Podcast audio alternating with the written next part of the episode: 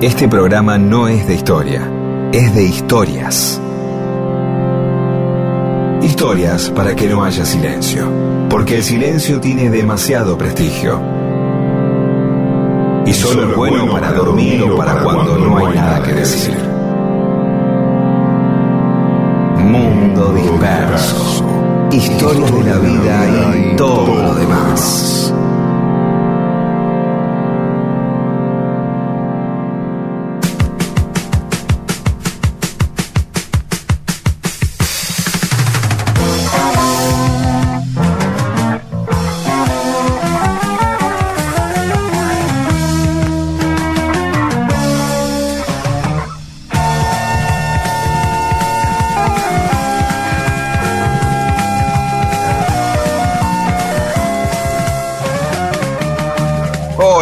Va? Aquí estamos en Conurbania, somos Pedro Saborido, Daniel Míguez, junto a Paula Weintraub, Olivia Dayes y Eamon acompañándonos. Y bueno, todos están hablando de la Copa América, acá no lo vamos a hacer porque se lo dejamos a los entendidos ese tema. Eh, nosotros tenemos otras propuestas, ¿no, Pedro? ¿Cómo andás? Así es. Muy bien, hoy eh, contento porque tenemos otro amigo invitado. En este caso va a ser Mariano Hamilton, que nos va a hacer, nos va a comentar cosas de, de su libro eh, sobre masonería en la Argentina. Y nada, no se lo pierdan eso. Así que dentro de un rato vamos a hablar. Pero antes vamos a, a ver eh, qué pasó un día como hoy. Sí, pasaron algunas cosas un 11 A de julio. En 1302, cerca de Cortrique, en Bélgica, se Sí. libró la batalla de las espuelas de oro. La Eh, batalla de las espuelas de oro, sí. ¿Y qué pasó? ¿Qué, ¿Por qué quedó en la historia? llamó, no, me, no, no, me llamó la atención el nombre. Ah, por el No, nombre nada más. entonces, Claro, entonces vi a ver qué era No. eso de la batalla de las espuelas de oro y era que el rey Felipe IV de Francia, en su afán de conquistar cada vez más territorios, dijo, bueno, voy a intentar conquistar los Países Bajos, o sea, Holanda y Bélgica. Eh, Flandes se llamaba en aquel momento. Estuvo ganando tierras ahí hasta que los belgas se le pararon de manos, lo enfrentaron, se produjo esta batalla, ganaron los belgas y las espuelas de los jinetes de los oficiales franceses que eran de oro, después de decapitar a todos los, los jefes franceses, le sacaron las espuelas y con eso ornamentaron la iglesia de Nuestra Señora de Cortrique. Por eso se llamó la batalla de las espuelas de oro. Un 11 de julio de 1899, en Turín se funda la automotriz Fiat, ¿eh? Ajá. que acá tuvo una larga carrera y tiene todavía, ¿no? Pero el Fiat 600... Fábrica, fábrica italiana de automotores y tractores, ¿no? Fiat quiere decir, no sé cómo sería. Pero el AT no es de, de Torino, de Turín. Sí, Turín, Torino, sí, es verdad, no, no, yo me, pensé los tractores porque había tractores Fiat. Que nos ha dado este clásicos como el Fiat 600, eh, el Fiat 1500 y tantos, el Duna el, también. el Java. Sí, este, y así, y tantos otros. Siempre, eh, siempre el Fiat igual siempre fue como un auto que eh, no tuvo fama de, de, viste, siempre de, uy, se te cae pedazo el Fiat, no es, es un auto tallerista, tiene esas cosas como, no, los, los todos los autos tienen como tradiciones, ¿no? El, el Peugeot es débil, los Volkswagen son duros de suspensión pero aguantan y así sucesivo, los Ford gastan mucho, son esas cosas, ¿no? Siempre nos quedamos colgados de las, eh, este, de, se hacen tradiciones de las marcas y esto ah, incluso nos está ocurriendo ahora con, que es la primera vez que yo sé que nos pasa con las vacunas, ¿no? Che, la AstraZeneca te da fiebre, la Sputnik no tanto, quiero darme la Pfizer que es mejor, uy, me dieron la Sinopharm, este, todos preguntan qué marca, ah, na- na- nadie me preguntaba a mí qué marca era este, la Sabin que me había dado o la antivariólica, pero Claro, en esta claro. época eh, sí, todo, todos te- enseguida, ¿qué- ¿cuál te dieron? ¿Cuál te, to- cuál te tocó? Y yo he ido, me he ido a vacunar y mucha gente este, me comentaban, eh, la, la gente que, que, que atiende ya las vacunas, me dice, no, bueno, algunos preguntan si hay AstraZeneca se va, o si hay esta se va, o si la, la otra se va, o siempre hay una que la que puedes desconfiar o no. ¿no? Y la gente, la mayoría de los comunistas, amigos míos, que yo tengo mucho, este, se ponen contentos con que le dieron la Sputnik. ¿no? es como que se sienten mejor. Eh, me dieron la Sputnik. ¿Viste? Uno pone una carga en las marcas, así como otro se sentirá contento si le dieron la que se pudo dar la Pfizer, este, otro dice yo me di la Sputnik. Y ahí vamos, ¿sí? Como, como, como, comprando un Fiat, un Citroën, o comprando un Filco, un National Geographic, o un helado de Laponia. Después, un 11 de julio de 1921 se fundó Río Grande en Tierra del Fuego. Ahí tenemos oyentes, se escucha mucha gente en Río Grande, la hermosa ciudad fueguina. Eh, la fundó Fernández. la fundó Hipólito Yrigoyen, eh, fue en el gobierno de Hipólito Yrigoyen y por decreto dejó fundada Río Grande. 100 años entonces. Eh, claro, ah, el centenario ah. nada menos, mirá vos, claro, de Río Grande. Así que un abrazo muy grande a todos los de Río Grande. Grande. Ahí está, listo. ¿Dejamos la última efeméride para el final del programa? Bueno, dale, dale. Sí, y vamos a escuchar un poco de música. Siempre decimos un poco de música.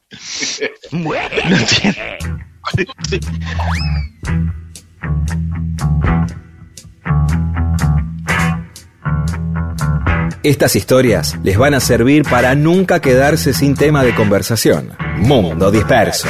Un montón de historias para que usted cuente y se luzca.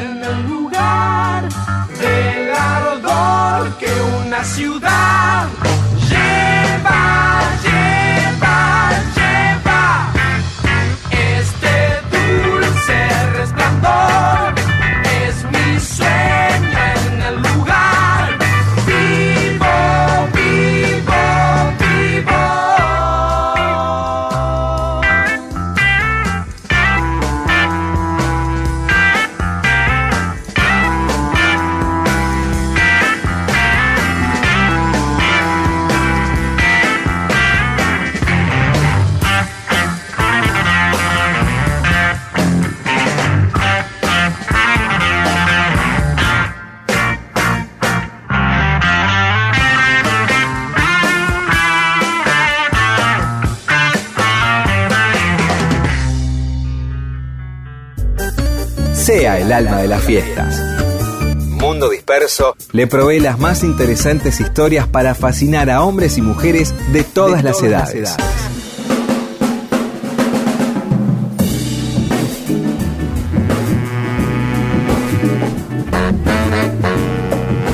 Y seguimos en Mundo Disperso, está con nosotros, lo habíamos anunciado, y está acá Mariano Hamilton. Hola Mariano, gracias por acompañarnos.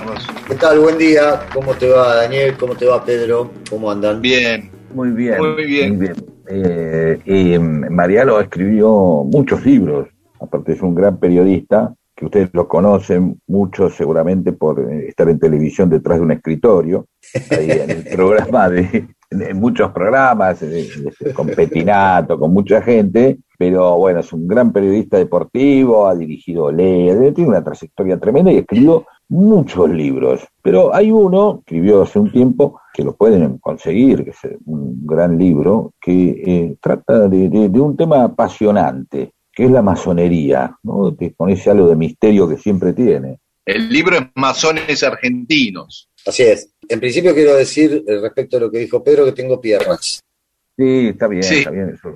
Sí, sí. A veces salís parado a- delante del wall del- de la pantalla esa Y- grande que Y son las mías, y son las mías, no es que me las prestan.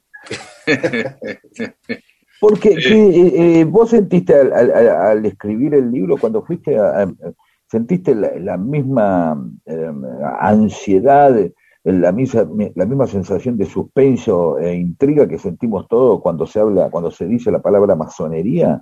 Mira, la verdad que cuando mi primer vínculo con la masonería es de muy joven. Yo tenía un amigo que era masón, pibe de mi edad, y me llamaba mucho la atención. Y él me mostraba los libros de masonería me hablaba de que lo había, cómo lo había llevado su padre a ser masón y la mar en coche. Y siempre me interesó el tema. Estoy hablando de Alejo Torres. La tota le decimos. Y con la tota yo hablé un montón de masonería y siempre fue un tema que me intrigó mucho y me inquietó mucho. Sí, como bien vos decís.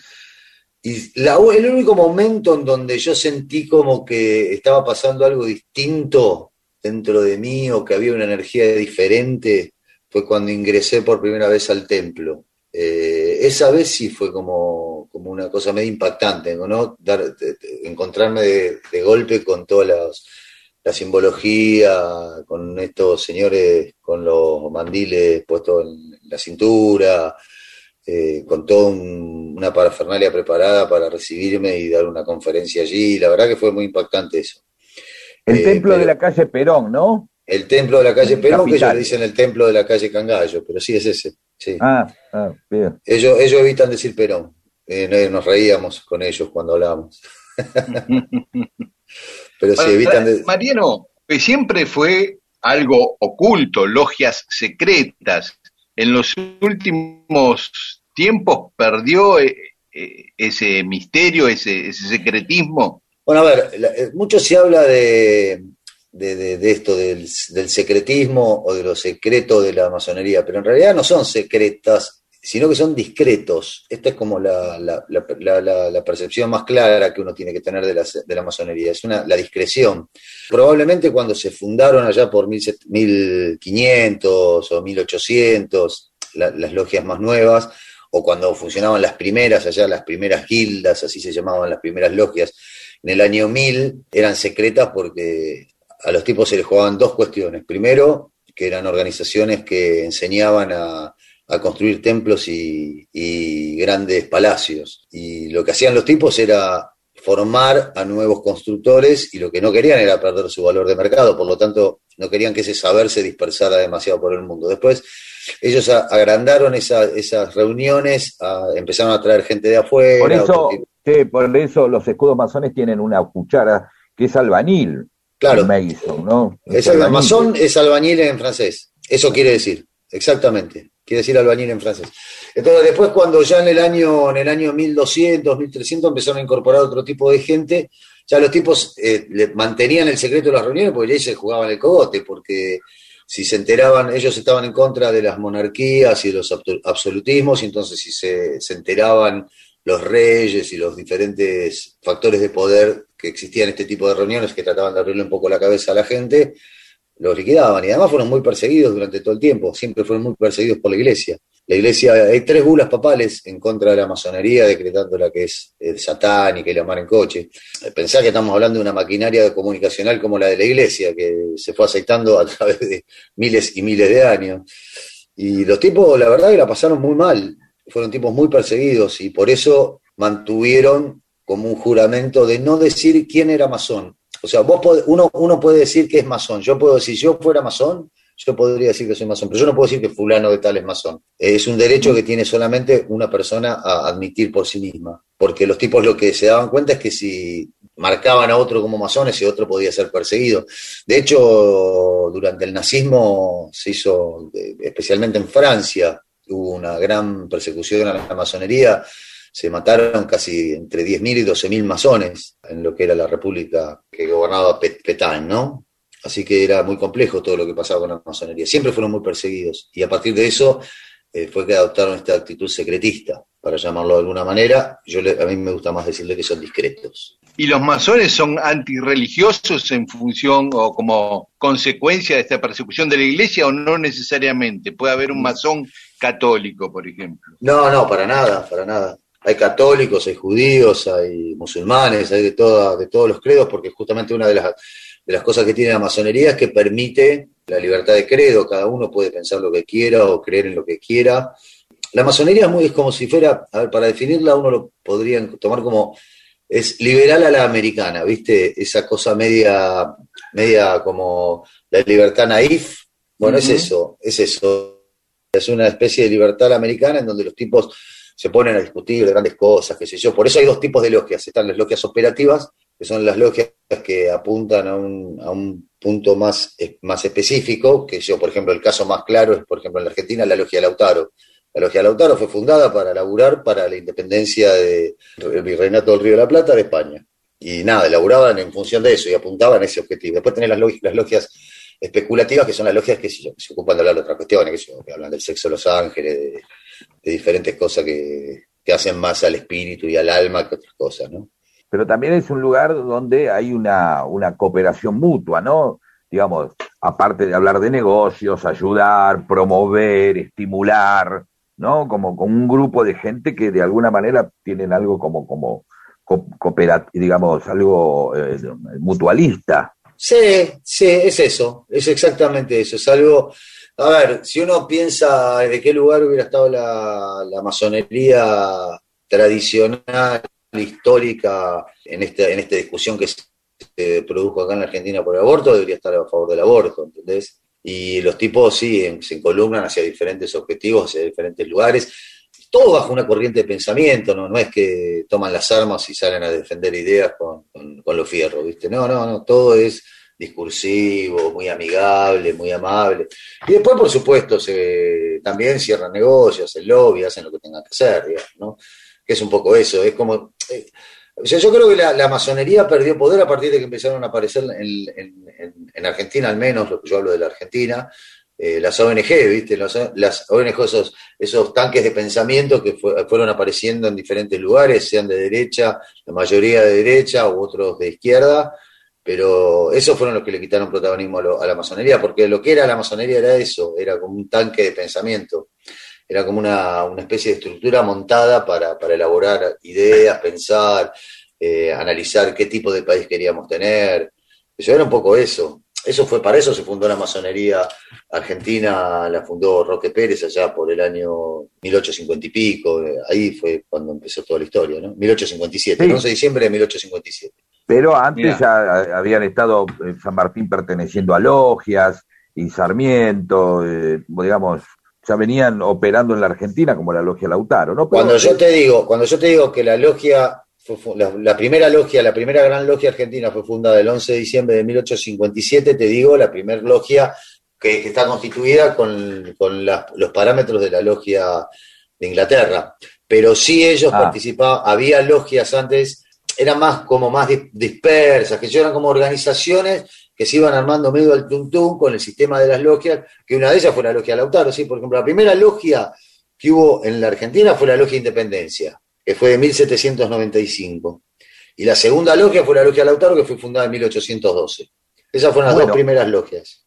Ahora vamos a hacer una pausa. Sí. Y, en la próxima eh, vamos a repasar grandes masones argentinos y vamos a llevarnos muchas sorpresas también, ¿o no? Dale. Este, con algunos que van a decir, ah, ese me imaginé que era masón, ah, pero este, mira vos, era masón, ¿no? Ahí hay, hay como algo oscuro, algo ¿no? Un montón, un, color así de, de, de, viste, del código da Vinci, esas cosas misteriosas, oscuras, de gente que hace ritos, ¿no? Igual, digamos, digamos para que la gente se quede tranquila, para que no se vaya en el próximo bloque, que no vamos a hablar de sacrificios de bebés en, en altares ni nada. No, no, porque no lo hacen. No hacen eso, no hacen eso, no hacen eso.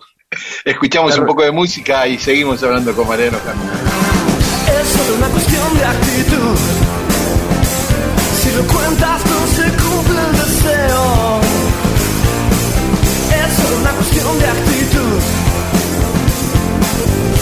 Caballero me podría dar fuego.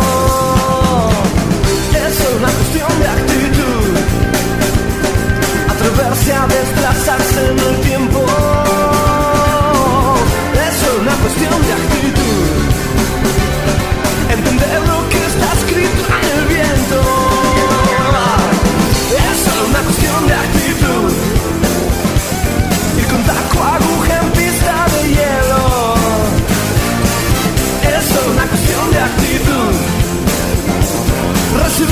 golpe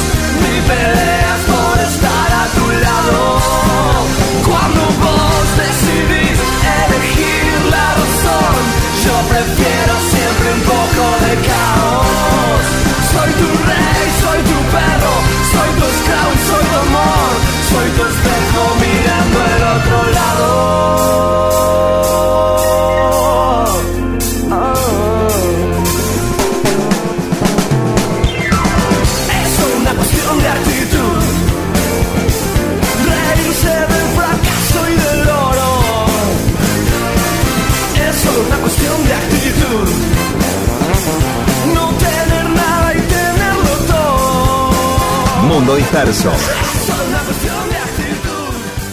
Y estamos en Mundo Disperso charlando con Mariano Hamilton sobre los masones. Él escribió un libro, Masones Argentinos, entre tantos libros que escribió, y estamos hablando de ese tema, tema que es misterioso para todos nosotros.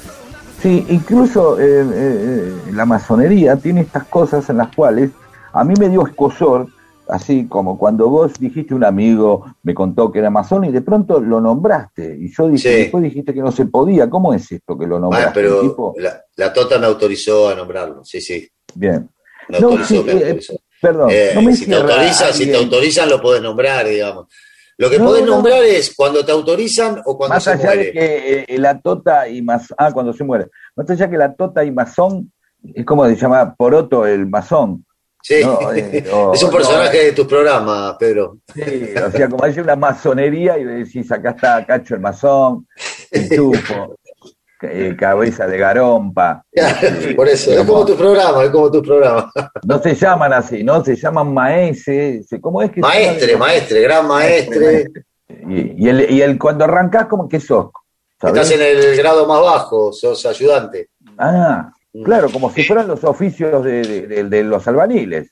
Sí, No, exactamente. Exactamente, está vinculado con eso. Y Mariano siempre se lo vinculó al poder, digamos, desde los neófitos uno asocia logia masónica a tipos con poder, ¿viste? Licio Gelli, este, qué sé yo, presidentes argentinos.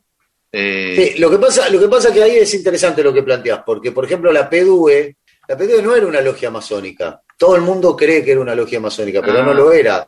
En realidad era una, una organización mafiosa que, orga- que- que utilizaba la estructura de la masonería para eh, hacer sus negocios. Porque la masonería se nutre básicamente del contacto físico, del contacto personal, del cara a cara, del- de las reuniones. O sea, lo que hacía este fulano es, iba reclutando gente por todo el mundo y utilizaba la lógica de, lo- de la masonería para hacer la- lo- la- lo- lo- los desaguisados que ya sabemos que realizaba.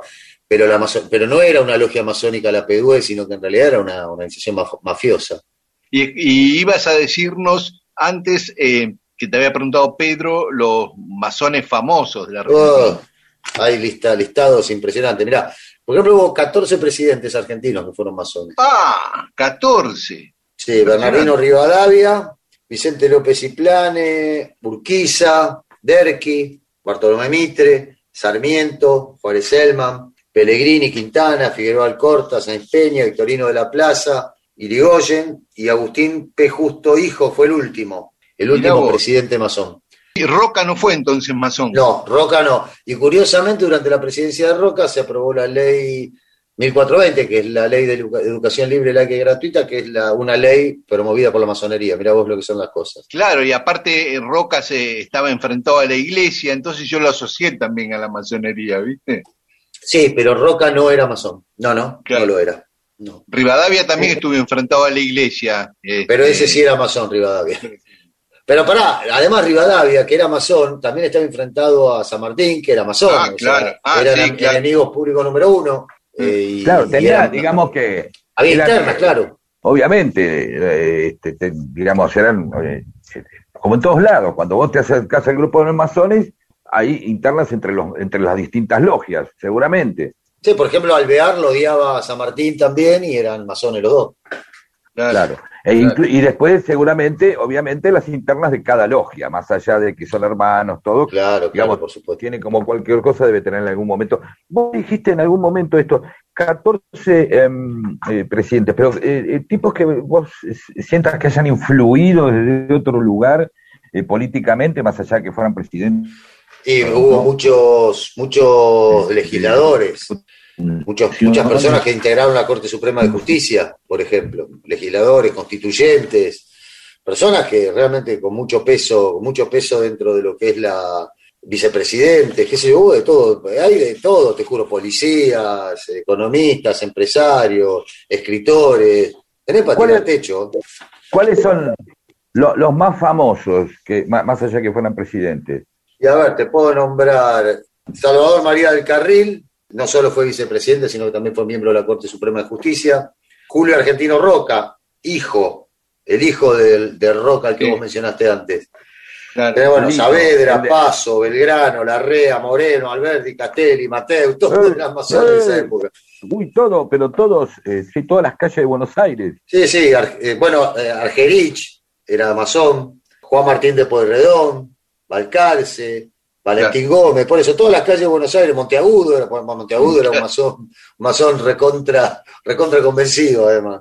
Porque además, sería, mejor, sería mejor nombrar a los que no fueron masones. Claro, lo que pasa, lo que pasa es que San Martín tenía una, logi- una lógica de la masonería eh, distinta a la que tenían los demás, justo con, jun- junto a Monteagudo. Ellos armaban las logias, ellos armaron la logia Lautaro acá, armaron la logia Lautaro en Mendoza, armaron la logia Lautaro en Chile, armaron la logia Lautaro en Perú, porque ellos además lo que hacían era, utilizaban el sistema de las logias para tener espías. Insertaban espías en diferentes lugares y eran los que después informaban los movimientos de los que eran los opositores a la independencia. Ellos organizaron una gran, una gran red de espionaje, San Martín con Monteagudo, en toda, en toda América. Mariano, entonces por los nombres que estás tirando políticamente o ideológicamente, San Martín era una cosa y Rivadavia no, no era tan, tan santo de la espada como San Martín, o Roque Pérez, que es un tipo que hizo grandes cosas, la peleó en la fiebre amarilla, fue uno de los tipos que más la luchó ahí, Sí, que la eh, luchó y salvando murió. gente, y Murió murió, por ahí, la fiebre además. amarilla, exactamente. Y, y otros sátrapas políticamente, ¿no? Es que es que es muy compleja la, bueno, es como todo en la vida, nada es blanco o negro, digamos, está plagado de grises, pero qué sé yo, por ejemplo, los masones fueron gra- grandes protagonistas de lo que fue la secularización del Estado en la Argentina, es decir, del apartar a la iglesia de- del Estado, de que nosotros fuéramos un Estado laico. Fueron grandes protagonistas de esto, fueron grandes protagonistas de la, de la realización del Código Civil y Comercial, fueron los propulsores de la Ley 1420, que era ley de educación libre, la que gratuita. Eh, los tipos fueron los que organizaron el encuentro de San Martín y Bolívar en Guayaquil. ¿Qué más? Los tipos eh, fueron decisivos en lo que fue la conformación de lo que es hoy la Argentina cuando se realizó la batalla de Pavón. Y también tuvieron una, una actuación eh, preponderante en, la- en el genocidio de la Triple Alianza, digamos. La masonería avaló esa guerra para destruir al Paraguay. O sea, Roque Pérez entró a Paraguay con los ejércitos vencedores, encabezando los ejércitos vencedores, entró en Asunción. Claro. Así que es todo muy complejo, digamos, no, hay ni bueno ni malo, hay, hay gente que hizo lo que pudo y lo que quiso en algunos casos y después fueron, qué sé yo, nada, fueron, muchos fueron víctimas de su tiempo también, ¿no? Qué sé yo, Sí. yo me pongo a pensar que en la, en la misma reunión estaban Sarmiento, Urquiza, Derqui y Bartolomé Mitre y que un año después se estaban cagando a tiros en Pavón y decís, ¿cómo es la película? Eran los Claro. cuatro grandes maestres, los cuatro masones, los cuatro de la misma logia, y estaban cagándose a tiro un año después, y estaba Urquiza entregando a la Confederación a Bartolomé Mitre, escapándose de una batalla que tenía prácticamente ganada, y dejó en- a la intemperie a todos los caudillos del interior. Vos decís, ¿qué- ¿quién era Urquiza? ¿Cuál era Urquiza? El que había ganado las batallas, el que le ganó a Rosas, el que le ganó, el que ganó las, todas las batallas contra Sarmiento, o el que entregó después la última batalla de Pavón y, y- y dejó de garpe a todos los, los caudillos del interior. Y es complejo, ¿viste? Estoy pensando en función de lo que decís que quizás haya dos instancias. Una, cuando son jóvenes y ingresan a una logia por una cuestión ideológica, liberal, y después cuando ya están en el poder o cerca del poder, que se empiezan a jugar otras cuestiones que ya no tienen esa pureza ideológica del comienzo, ¿no? Yo, no sé si lo, relacionaría con la cosa etaria, sino que lo relacionaría más con, con el poder. En eso comparto con vos. ¿Qué sé yo? Sarmiento, por ejemplo, que para mí era un genio, ¿eh? digo, no, no, no estoy quitándole eh, méritos a toda la obra de Sarmiento. Pero Sarmiento también tiene una condición que es el primer gorila argentino, 80, 90 años antes de que existiera el peronismo. El tipo detestaba lo que eran las, las manifestaciones populares, detestaba cualquier tipo de organización popular que, que tratara de- de competir con el poder de las élites. Eh, era el tipo que instaló el, el- el civilización o barbarie en la Argentina, digo, el tipo que detestaba a los caudillos, detestaba a los gauchos. Fue la ley 1420, que fue una ley extraordinaria, porque es una ley realmente extraordinaria. Pensá que la Argentina tenía eh, alfabetizado al 20% de su población y en apenas 20 años consiguió alfabetizar al 60% y en 40 años tenía alfabetizado el 98% de la sociedad. O sea, la ley 1420 realmente fue una ley, una ley impresionante. si uno lo considera desde el punto de vista de la, de la educación pública. Ahora, si uno, lo- si uno empieza a tejer más fino y a, y a hilar más chiquitito, decís, puta, eh, es una ley hecha a imagen y semejanza de la legislación francesa, de la legislación francesa o de la legislación norteamericana. Y no contempla la- lo que es la Argentina. La Argentina tiene, qué sé yo, más de 50 etnias, no contempló los, los idiomas originarios, no contempló un montón de cuestiones que eran muy importantes también, ¿entendés? Eso no es lo mismo tener una, no puedes hacer una ley unificada que vaya desde La Quiaca hasta Ushuaia y que esa ley eh, pase por el mismo tamiz o el mismo rasero a los a, to- a todos lo- los alumnos que van a la escuela. Porque no, no, pues son distintos, son diferentes. Hay, Pero hay seguía la lógica de esa época de un Estado fuerte, unificador, que por eso también incluye la campaña del desierto, toda esa Exactamente, exactamente. Porque eh, la lógica era otra. La lógica era una lógica más europeísta, más eh, europeizante, más pensada desde otro lugar. La- el- mundo estaba en otro lado, eh, la fiesta estaba en otra parte y no estaba acá en la Argentina. En la Argentina éramos toda una manga de salvajes eh, animales y bestias que teníamos que ser civilizados, según la visión de Sarmiento, que en muchos casos tenía razón, pero en otros no. Y lo grave no es cuando vos tenés razón en muchas cosas y en otras no. Lo grave es que cuando vos cometés una injusticia, esa injusticia pesa más que, el, más, pesa más que 100 acciones justas, ¿no? Es, es preferible dejar 100 chorros libres que mandar uno a, a la horca equivocado, ¿no? Por lo menos yo pienso así. Sí. Bueno, escuchamos un poquito de música y seguimos hablando con Mariano Hamilton, que nos está acompañando hoy en Mundo Disperso. Puedo ver y decir, puedo ver y decir y sentir, algo ha cambiado. Para mí no es extraño. Yo no voy a correr, yo no voy a correr ni a escapar de mi destino.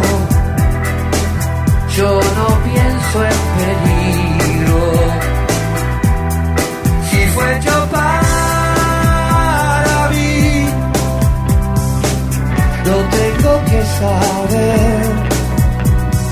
Pero es muy difícil ver.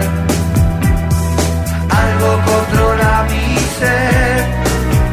En el fondo de mí en el fondo de mí veo temor y veo sospechas con mi fascinación nueva.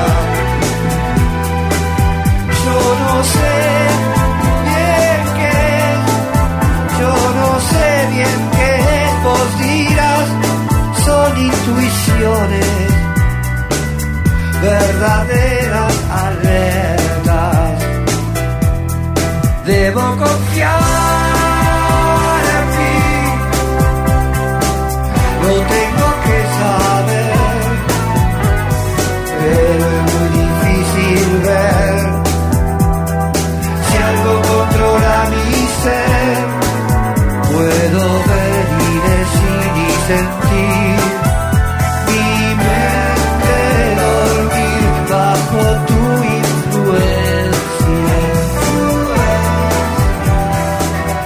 Mundo Disperso. Historias de la vida y todo lo demás. Continuamos en Mundo Disperso, estamos con Mariano Hamilton, que además de su libro Los Masones, otro de duelistas que vamos a hablar más adelante en otra ocasión que nos visite, escribió su último libro, El Nunca Más Económico se llama. ¿Y de qué va el, eh, el Nunca Más Económico, Mariano? Mira, Dani, la verdad que la idea es poner una semillita que abra un debate sobre cómo hacer para no volver a caer en la trampa del neoliberalismo, digamos, ¿no? Ya tuvimos tres ciclos neoliberales que fueron la dictadura, el menemismo y el macrismo, y la verdad que todo lo que ocurrió en esos tres, en esos tres momentos fueron destrucción del empleo, destrucción de la obra pública, destrucción del Estado, retroceso en, las, en, las, diferentes variantes que tenía la gente para poder estar mejor y tener una vida más clara, retroceso también en los derechos. O sea, todos los retrocesos que sufrimos y padecimos con el neoliberalismo es tratar de volver a caer en eso y evitarlo. Entonces lo que yo hice fue convocar un montón de gente, entre ellos al amigo Pedro Saborido, para, charlar sobre esto, para hacer una especie de obra coral que planteara los desafíos que tenemos aquellos que creemos que los gobiernos nacionales y populares o populistas, y lo digo no peyorativamente, sino dándole el valor a la palabra, todos los que creemos en este tipo de gobiernos podamos hacer lo necesario para evitar volver a caer en esa trampa. Y este es un poco de lo que se trata el libro, la verdad es eso. Y el título está muy bueno, ¿eh? Nunca más. Sí. Es que lo vinculamos mucho al tema de, de, de, de, las madres y las abuelas de Plaza de Mayo, porque hoy uno piensa que el nunca más eh, fue algo instantáneo, y no, fueron 30 años de lucha. En el medio del nunca más hubo juicio a las juntas, después hubo amnistías, después hubo punto final y obediencia de vida, hubo muchas cosas que ocurrieron que, fueron pasos adelante, pasos atrás, hasta que finalmente la sociedad recién allá por 2004, 2005 empezó a tomar conciencia de lo que realmente había ocurrido durante la dictadura, pero fueron 30 años de lucha después de terminada la dictadura. Y esto es un poco eso también, decir, bueno, pará, nos pasó todo esto, hubo una dictadura cívico-militar que impuso el neoliberalismo, punto de fusil, eh, secuestro, tortura, eh, y todo lo que ya sabemos. Hubo un gobierno como el de Menem que impuso el neoliberalismo a partir del engaño, y hubo un gobierno como el de Macri que impuso el neoliberalismo haciéndonos creer que era una derecha civilizada que había llegado para mejorar lo que estaba mal y, sostener y sostener lo que estaba bien. Y nos dimos cuenta que no, que son, siempre son la misma, la misma lacra que terminan por reventar lo poco que nos queda de país. Y además son los tipos que han destruido el proyecto industrial de, de, la Argentina, digamos. Yo no me olvido nunca y no me quiero olvidar nunca de la entrega que hizo Menem de Somisa, que era una empresa ejemplar, y era la que nos suministraba todos los fierros a nosotros para poder hacer autos, aviones, barcos, trenes, todo lo que te imagines, eh, se la, entrega que le hizo a Techín, a Pablo Roca. Yo no me quiero olvidar de eso, ¿viste? Una empresa que facturaba 4 mil millones de dólares, se la vendió en 120 millones de dólares, eh, en cómodas cuotas a Pablo Roca y hoy este chin. Y, es, y, y, hoy cuando tenemos que hacer un, un, un auto tenemos que importar la, las piezas porque no las podemos hacer nosotros acá en la Argentina. Entonces es como la destrucción de un plan de país, ¿viste? Sí, sí, imperdonable todo eso. Y ya te despedimos, pero el libro, además de hacer un diagnóstico de lo que pasó, estos participantes en el libro plantean ideas de cómo salir de ese laberinto. Claro, claro, exactamente que Zaffaroni, habla sobre la necesidad irrenunciable de realizar una reforma constitucional para salir de la reforma de la constitución que tenemos, que fue eh, la del 94, porque él considera que es una reforma neoliberal, una reforma que apunta a sostener el neoliberalismo en el poder. Después tenés eh, cuestiones más culturales, cuestiones más económicas, que ellos, Sayati y Berkovich explican un poco las razones que llevan a la gente en algún momento a descreer del, de los gobiernos nacionales y populares y votar para ese lado. Eh, qué sé yo, después tenés a Pedro que te hace una lectura más disparatada y más en su estilo de, de qué significa el neoliberalismo para, para la Argentina y también todos tenemos miedo de que esto vuelva a pasar, porque la verdad que no hay una cura es como el coronavirus, ¿viste? Todavía no encontramos la cura al neoliberalismo, es, es complicado. O sea, no, no, sabemos cuál es la receta, no sabemos cuál es la vacuna para no volver a caer ahí. Entonces, tenemos que estar muy atentos para que no nos vuelva a pasar. Bueno, Mariano, gracias por, por acompañarnos hoy. ¿eh? No, por favor, un placer. Gracias, para, mí siempre es, para mí siempre es un gusto hablar con ustedes, especialmente con Daniel. Con Pedro no sé si es tan placentero hablar, pero con Daniel es muy placentero. Gracias. Gracias.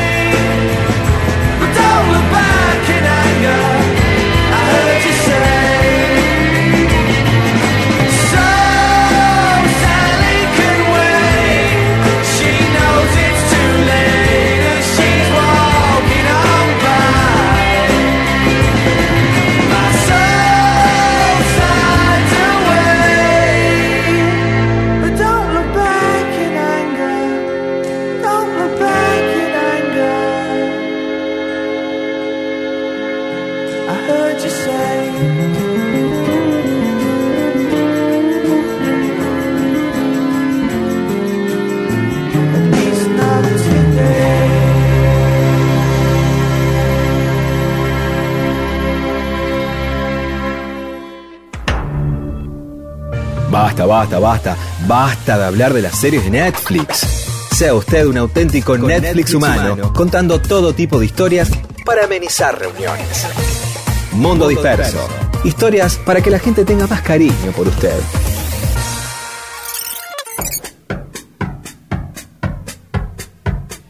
Y seguimos en Mundo Disperso. Hoy vamos a hablar de un encuentro entre dos personas muy famosas. Y la otra vez hablamos de un encuentro entre Evita y Roberto Arlt, que nos pareció un poco... Sí, son de- insólitos. El, el- el que, eh, de los que vamos metiendo siempre, el, el que eh, comento yo, aunque no, me olvidé ya toda la historia, la circunstancia, es el de Rosas con Darwin. Porque eh, no siempre digo, no, ¿cómo que Darwin? Sí, Darwin y Rosa. A veces la gente no ubica a Darwin y Rosa en la misma época, piensa que Darwin vino después, que, lo que sea.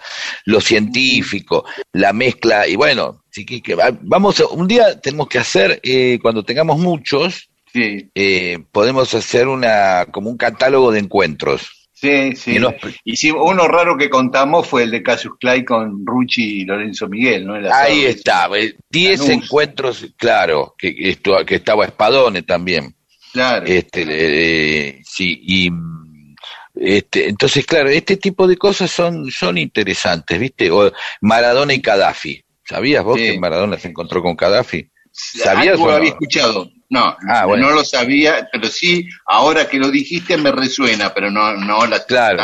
ni nada. No, bueno, pero Maradona tiene encuentros con, con, con- con- Claro. con- dos papas se encontró y el el el el el, el, el- Bergoglio lo mandó a llamar incluso este Sí. pero más allá de eso es, es interesante eh, eh, estos cruces no que se dan así cuando cuando ve- vemos personalidades de distinto este tenor o color bueno ya está Sí, vamos cuál es este En este a ver si, este- es, si sorprende a la gente o vas a decir tanta introducción para esta pelotudez. es el Vamos. Che Guevara y Alfredo Di Stefano. Ah, es raro. Es raro, es raro. Es. No sé en dónde. En Recordemos Colombia. para, recordemos para la audiencia joven que Alfredo Di Stefano es considerado un, un gran futbolista eh, argentino que triunfó en España. No me, no, no me pregunte las décadas, porque no las sé. Este, ya sé que la filmaban, lo filmaban, así que Década del evidentemente- 50 y del 60. Ah, mira vos, también en el 60, Stefano. Sí, claro, No sabía eso. claro. Ah, bueno. ¿sí? Y, mm, y bueno, no sé en qué circunstancias se habrá encontrado con el Che Guevara. La cosa es así, eh, Di Stefano acá había jugado en River, un año en Huracán, después volvió a River y llega a, bueno, era, era un- era joven todavía Di Stefano, Di Stefano fue considerado uno, eh, el mejor jugador del mundo en su momento, de los cinco jugadores que fueron considerados los mejores del mundo, tres fueron argentinos, el otro Pelé y el otro el holandés Cruyff, y Di Stefano fue el primero de esa trilogía que conforman Maradona y Messi.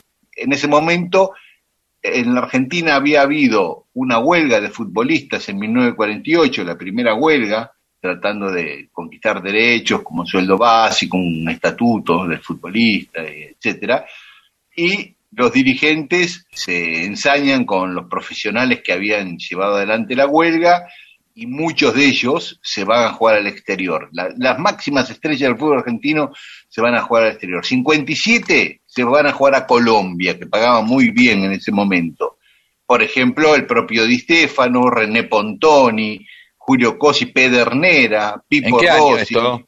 En el 49 se van Perfecto. al, al año cuando termina la huelga. El encuentro este entre el Che y, y Di Stefano fue en 1952. Di, Di Stefano antes de ir al Real Madrid estaba jugando en el Millonarios de Colombia, el club más popular Ah. de Bogotá. Que le decían el ballet azul en ese momento, porque tiene la camiseta azul, el Millonarios, y con todas las estrellas del fútbol argentino le decían el ballet azul. El Che había llegado a Colombia en su famoso viaje en motocicleta con su amigo Alberto Granado, ¿no? Eh, iban recorriendo Latinoamérica, como lo cuenta muy bien esa película tan linda con Juan de la Serna. Bueno, llegan a Colombia, viven un tiempo de entrenar un equipo de fútbol por la comida, la casa y unos pesitos. El Che atajaba eh, y, y- y Granado jugaba de 10 y de entrenador. O sea Eh, que cualquier, cualquier, eh, digamos, este argentino medianamente este, deportista, como lo era el Che, ¿no? Recordemos que era un, Claro. fue jugador de rugby, no sé, Granado, pero evidentemente se las arreglaba frente a seguramente el más bajo nivel en Colombia, ¿no? A Claro, eso vamos. con la fama de los argentinos, Perfecto. llegó a un pueblo ahí en el Amazonas, en la Amazonia colombiana, eh, un pueblo que se llama Leticia, estuvieron ahí, y bueno, de, finalmente se van para Bogotá, con el anhelo de conocer a los jugadores argentinos, a las estrellas argentinas que ellos habían visto tantas veces en, nuestro país y que ahora estaban brillando en Colombia buscando contactos, paga un contacto, el otro contacto, logran dar con Alfredo Di Stefano y reunirse con él. ¿no? Y se reúnen en un restaurante, en el restaurante Embajadores de Bogotá. Eh, el Che tenía 24 años y Di Stefano 25. Eran dos pibes. Eh, y bueno, le contaron eh, tanto el Che como Granado sus aventuras a lo largo del viaje a Di Stefano. Di Stefano le contó todas sus vicisitudes de irse del fútbol argentino a Colombia. Cuenta el Che, ¿no? Y cuenta Granado, sobre todo, describe más ese encuentro. Eh, hablaron de Córdoba, del fútbol, de medicina, de todo un poco. Di Stefano les regaló un mate y hierba Claro, y les dio porque- dos, dos entradas para, para ver a Millonarios al día siguiente que jugaban en el Estadio del Campín de Bogotá. Está muy bien. Así que ahí se despidieron y estos fueron a ver al día siguiente al Millonarios de Di Stefano. Igual el Che medio no le gustó porque le dio entradas populares. El, el Che después le escribe una carta a, a su madre diciendo que los asientos estaban en la más popular de las tribunas. Los compatriotas son más difíciles de roer que ministros, le escribe Che a su mamá, quejándose de que en vez de platea, Di Stefano le dio populares. Este, Este es un, un arranque eh, burgués porque es un comentario que uno no espera, que dice, bueno, Claro. che, al contrario, eh, Di Stefano le ofreció, mirá, tenés palco de honor, eh, con, con jacuzzi y, y, y- y- y- todo tipo de bebidas y, postres serenitos para que disfrutes durante el partido. Y el tipo dijo, no, yo voy a la tribuna popular. Uno de los que esperaba es eso, ¿no? Y pasa al revés. al revés. No al le gustó. Tal cual, tal cual. En cambio, Granado no habla del partido, comenta ese día, pero comenta lo bien que jugó Mourín, que Di Stefano estuvo insuperable y bueno, todo eso. Así que bueno, ese fue el breve encuentro en un restaurante, un ratito entre Di Stefano y el Che, el 8 de julio de 1952. Y esto lo cuenta, para dar fe de la fuente, un periodista inglés que escribió un libro sobre Di Stefano que se llama Ian Hackey. Vos, vos viste que eh, lo que acabamos de descubrir es que uno por ahí dice, bueno, se encuentra en el Che. Primero, el Che no era el Che, ¿no? Y Di Stefano todavía no, había llegado a España. O sea que No, estaba, había si- no estaba considerado el mejor jugador del mundo todavía. claro, es, esto es como una precuela de un gran, de un gran encuentro. Claro. Porque eh, un encuentro entre un dos argentinos que estaban pelotudeando, por, dando vuelta, y el otro que era una estrella eh, rumbo a ser considerada la mejor del mundo este, en cuanto a fútbol, pero bueno, tampoco. Una vez se supone que, digo, deben pasar cosas maravillosas este, en los encuentros entre celebridades y eso, y bueno, a veces pasa eso, ¿qué hicieron? Y, y charlamos un rato, qué sé yo, y, este, comimos y después nos fuimos. ¿No? Claro, Este, claro.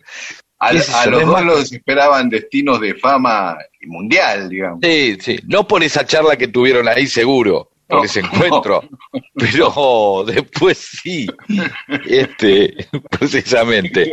Eh, porque eh, después recordemos la de Rucci y la de Muhammad Ali, que vos decís, bueno, llega un momento que el encuentro, el encuentro, hasta que apareció esa famosa eh, conversación en la cual hablaba de que los eh, de los boxeadores en la Argentina estaban sindicalizados y, Claro. y hablaba del peronismo y ahí, pero la vamos a contar cuando vamos a hacer el, el- esta eh, Compilado. este, no, una maratón, una maratón Sí. de encuentros así y, y qué sé yo, uno a cada uno.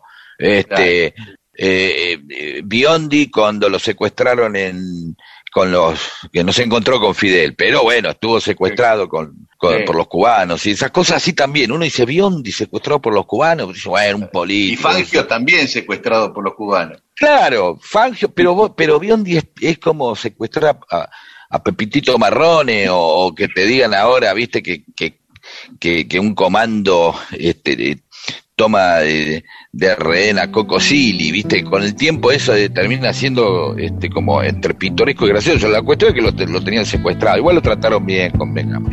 Listo, perdón, ¿eh? Bueno, el encuentro entre el Che Guevara y Alfredo Di Stefano en Colombia en 1952. Otra vez debajo del clima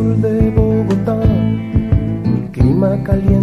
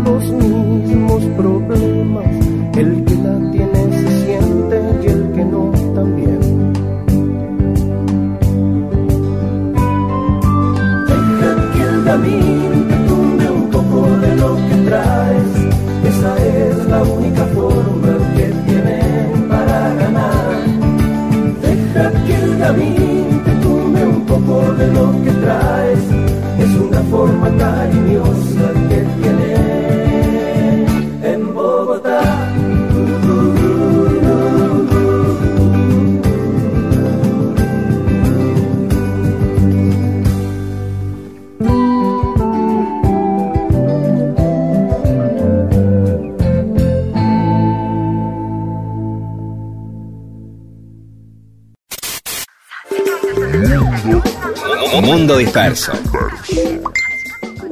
Qué triste el momento en el que en una reunión todos están mirando sus celulares. Usted tiene la oportunidad de evitarlo. ¿Cómo? Contando una buena historia. Mundo disperso. Para que contar historias y entretener sea cosa de humanos.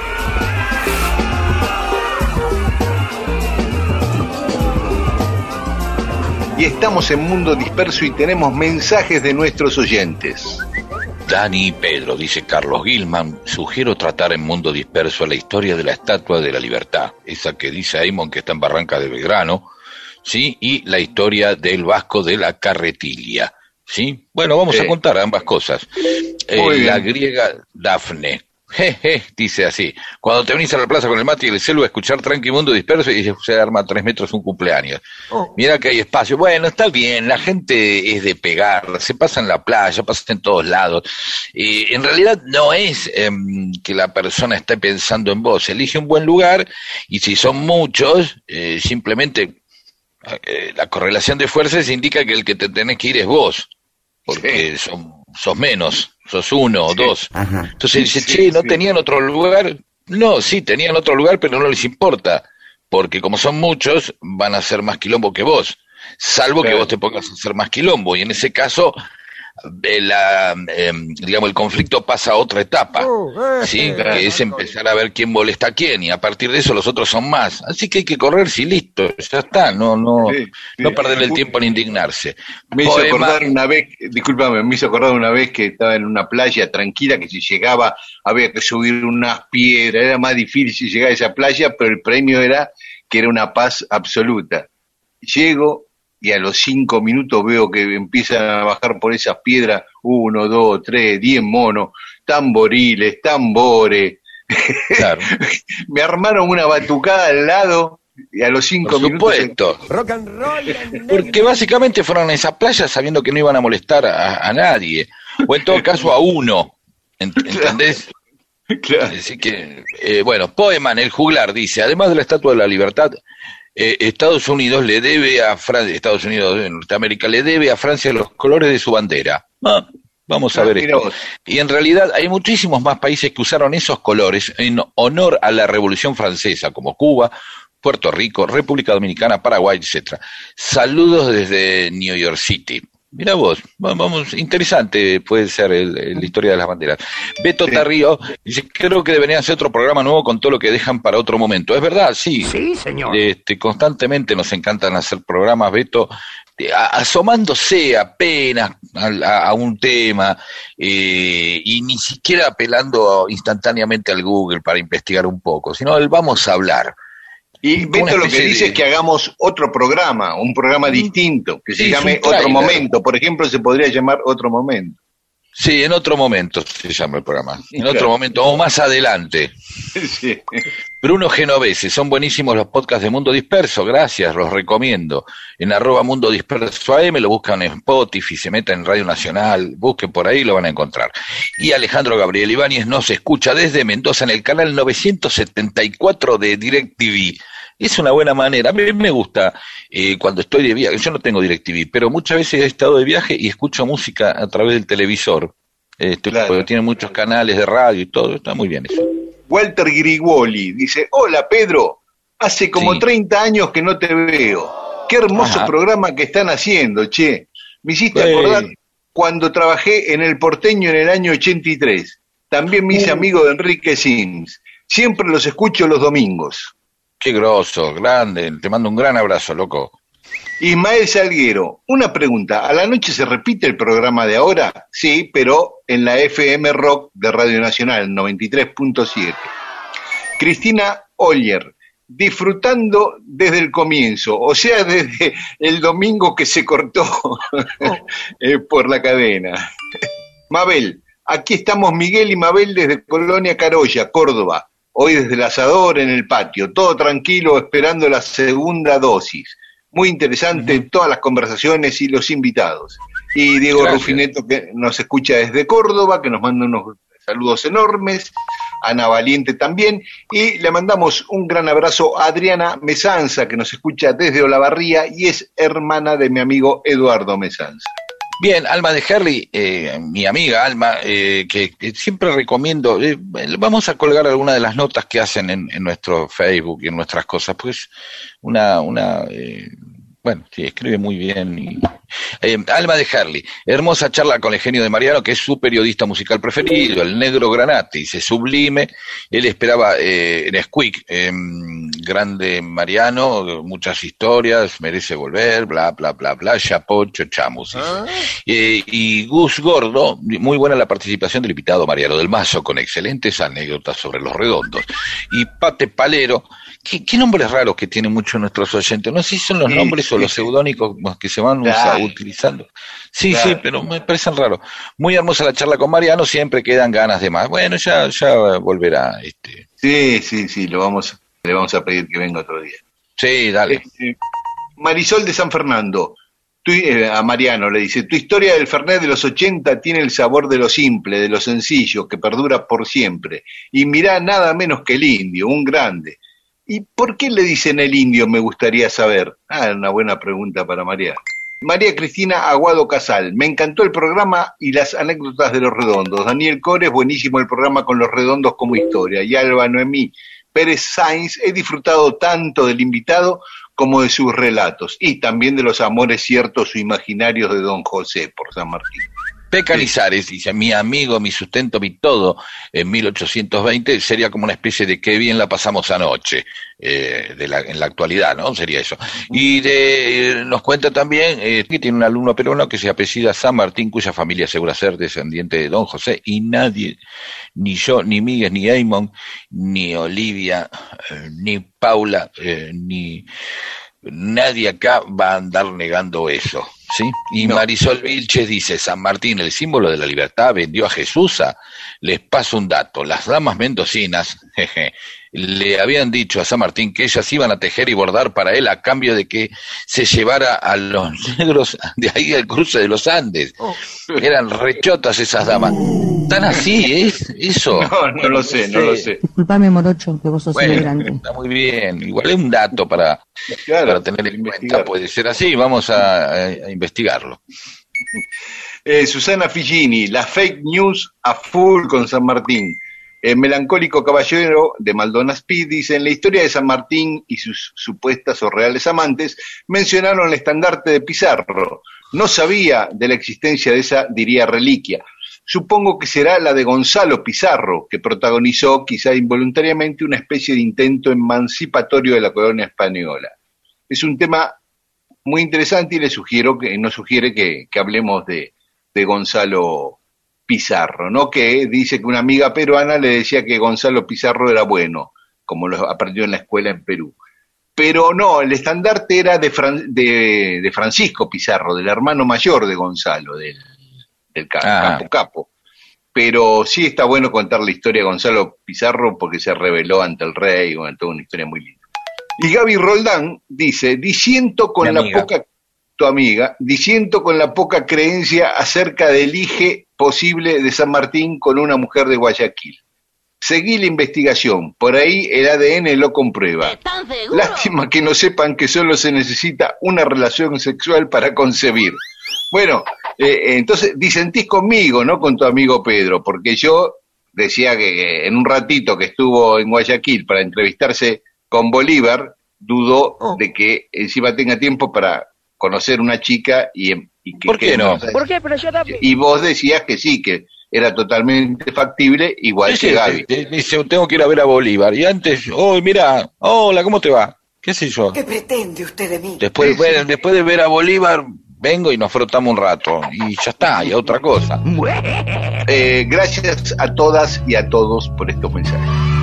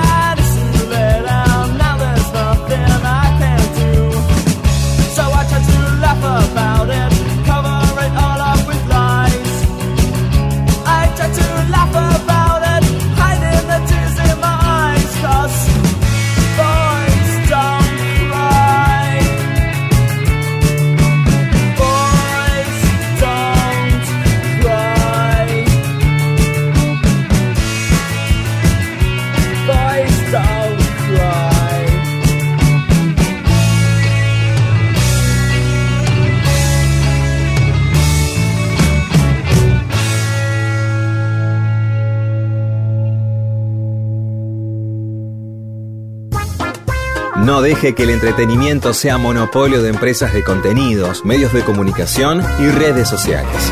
Sea usted mismo el entretenimiento del prójimo. Mundo Disperso.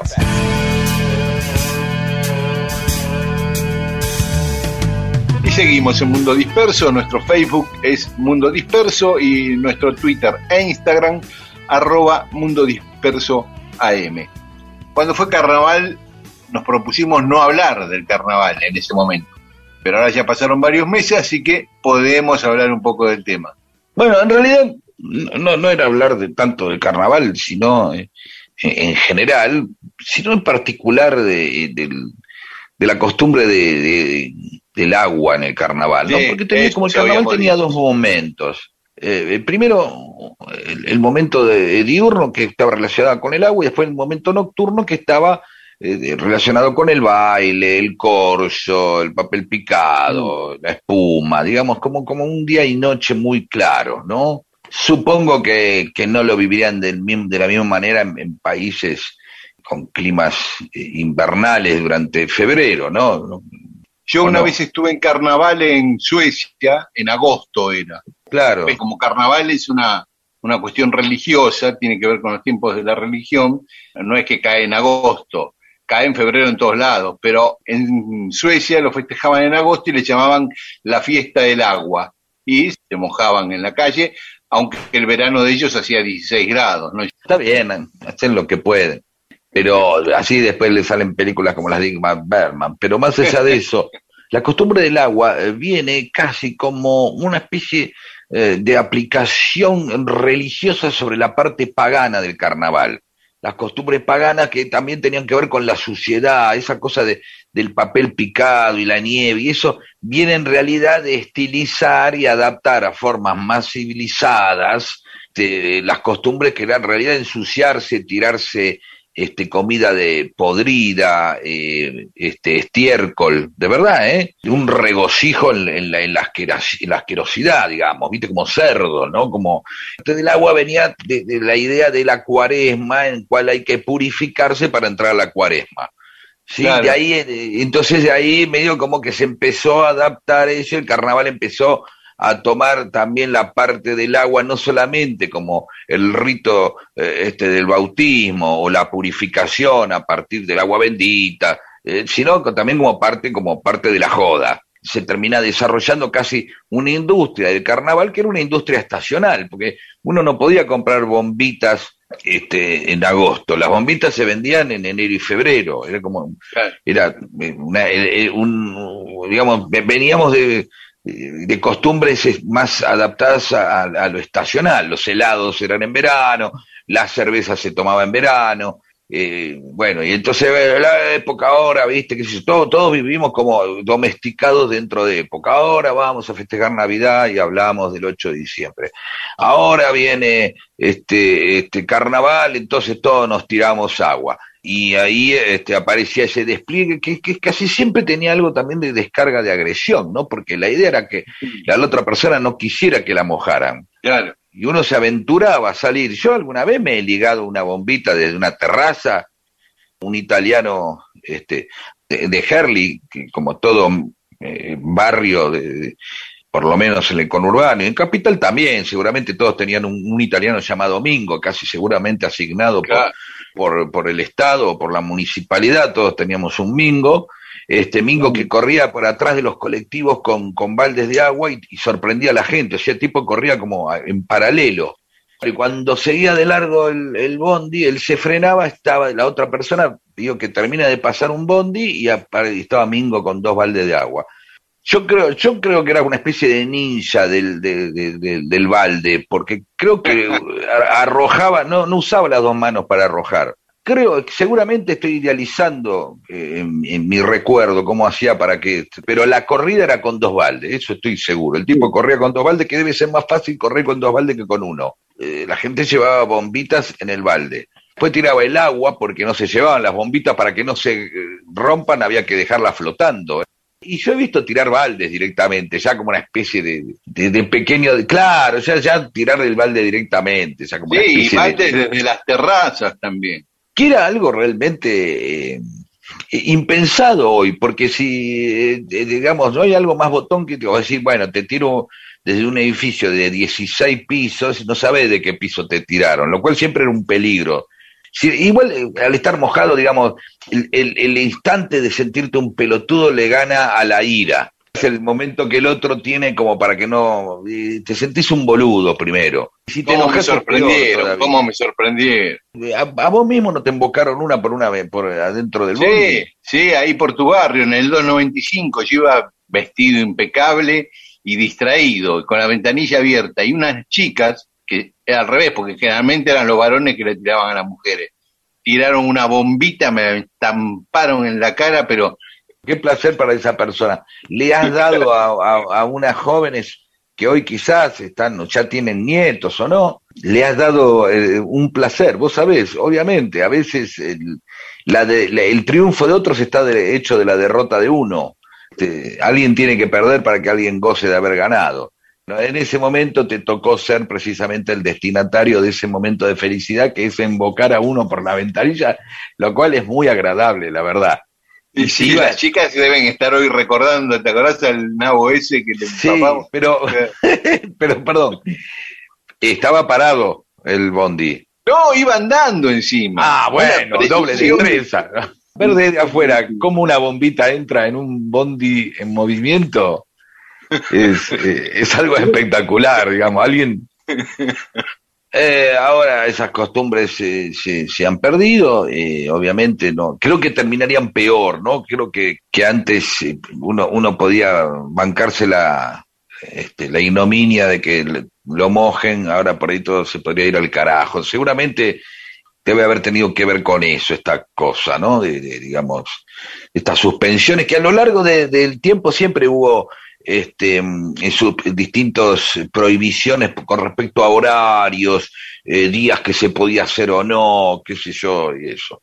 También eh, y sería bueno eh, en esta sección algún día vamos a hablar de dónde viene la costumbre que yo recuerdo también este, comentarios acerca de, de- de finales estrepitosos, la costumbre de la despedida de soltero.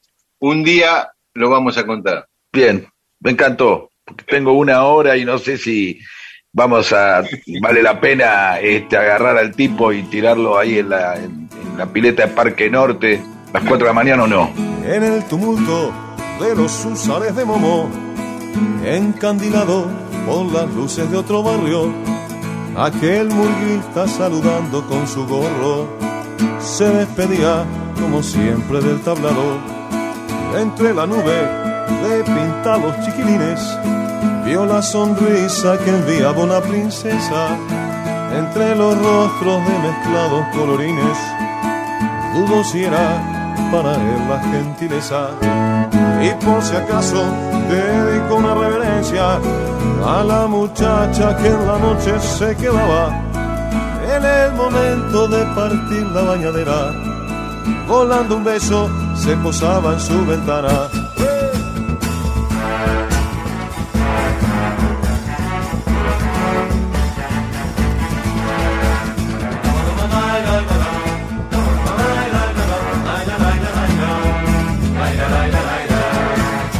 Paso a paso ansiedad lo malería. Quedaba poco del nocturno itinerario. Uno tras otro los cumples se sucedían. Se retiraban del último escenario. Tiró el disfraz en el respaldo del asiento. Borró los restos de pintura con su mano.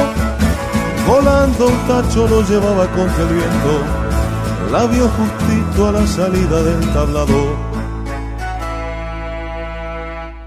¿Cómo te va? Dijo el murguista la muchacha, que lo cortó con su mirada indiferente. Le dijo bien y lo dejó como si nada. Nuevamente, la princesa. Mundo disperso. Mundo disperso. Historias de la vida y todo lo demás.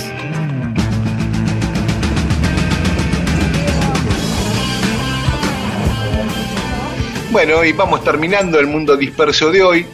Eh, algunos oyentes nos recordaban, como siempre pasamos algún tema donde participa Rodo en nuestro programa, nos recordaba la participación de Rodo con Peteco Carabajal, con Jacinto Piedra, también la banda La Barraca que tenía Rodo con Pedro Conde.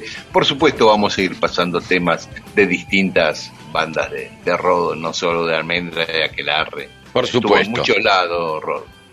Nos queda un efeméride, Pedro, Sí, ¿cuál? que un día como hoy Sí. empezaba la Copa del Mundo de Inglaterra de 1966. Ah, Y mira vos. Julio es un mes de mundiales, entre junio y julio.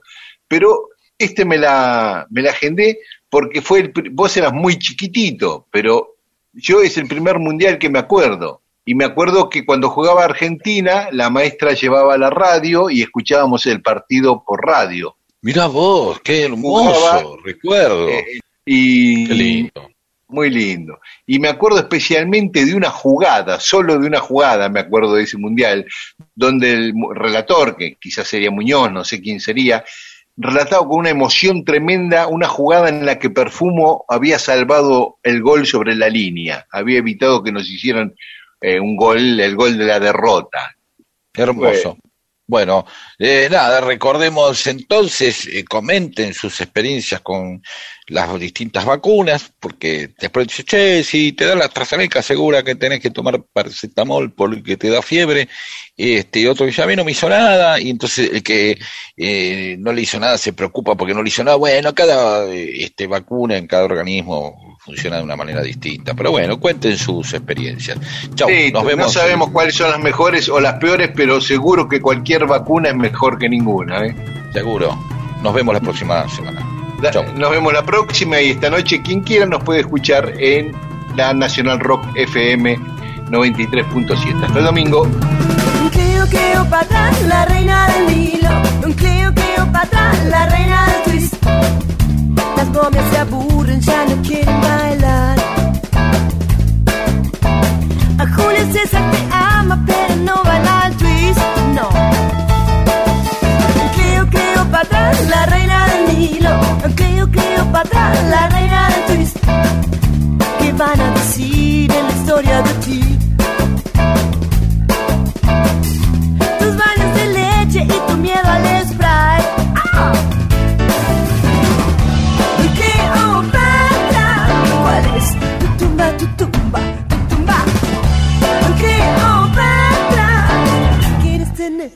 Egipto a tus pies? Cleo, Cleopatra, la reina del Nilo. Cleo, Cleopatra, la reina del twist. No te quieren en Roma, Marco Antonio compra oro. Es experta en belleza, pero tiene acné. Oh. Cleo, Cleopatra, la reina del Nilo. Ah, Cleo, Cleopatra, la reina del twist. Las tablas sagradas mintieron por ti. Será a tu beso final.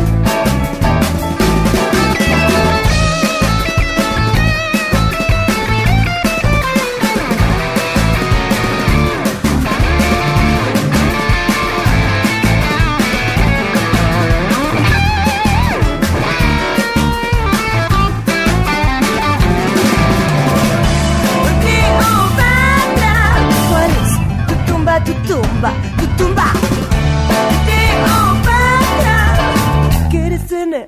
Egipto a tus pies? Cleo, Cleopatra, la reina del Nilo. Cleo, Cleopatra, la